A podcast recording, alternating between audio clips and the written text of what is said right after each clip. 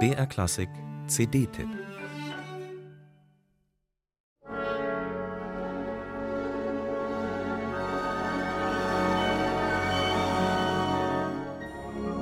Er unterschrieb Texte gern mit dem Pseudonym Jens Quer, eine Abkürzung von jenseitiger Querkopf.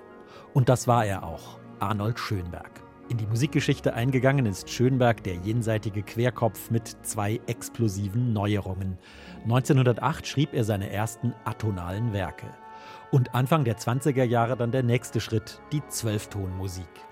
Schönberg war ein Revolutionär, aber wie sich das für einen echten Querkopf gehört, ein komplizierter, nämlich ein konservativer Revolutionär.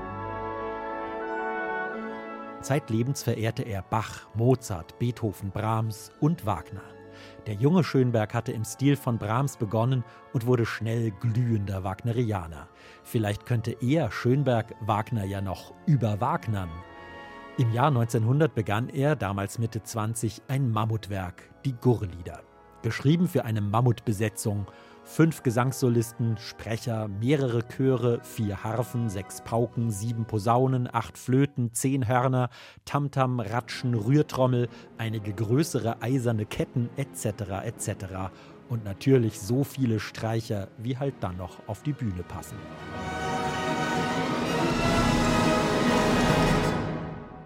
Erzählt wird eine zu Herzen gehende Liebesgeschichte.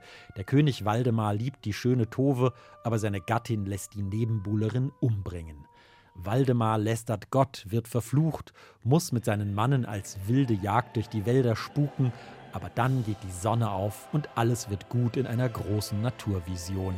Der Effekt, wenn das Riesenorchester und der Riesenchor zum triumphalen Schluss kommen, mit allem, was Kehlen, Rohre, Felle und Saiten hergeben, ist in jeder Hinsicht überwältigend. Das haut einen um. Zu hören sind die Gurrelieder selten, naheliegend bei dem riesigen Aufwand. Ausgerechnet im Corona-Jahr 2020 ist, nur wenige Tage vor dem ersten Lockdown, ein bemerkenswerter Live-Mitschnitt entstanden.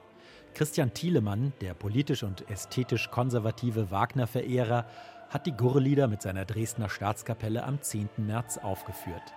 Kleine Macken, wie sie nun mal zu einem Live-Konzert gehören, sind also stehen geblieben. Da ruckelt mal ein Pizzicato oder die Piccolo-Flöten sirren ein bisschen unsauber. Trotzdem ist diese Aufnahme wirklich hörenswert. Zum einen wegen der guten Solisten. Camilla Nylund, die oft mit Thielemann in Bayreuth gesungen hat, ist eine höhensichere Tove.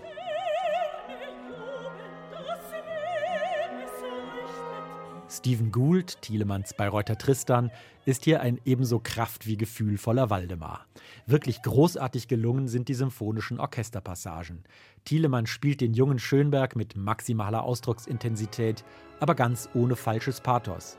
Und die vom Gustav Mahler Jugendorchester aufgefüllte Dresdner Staatskapelle entfaltet ihre betörendsten Farben.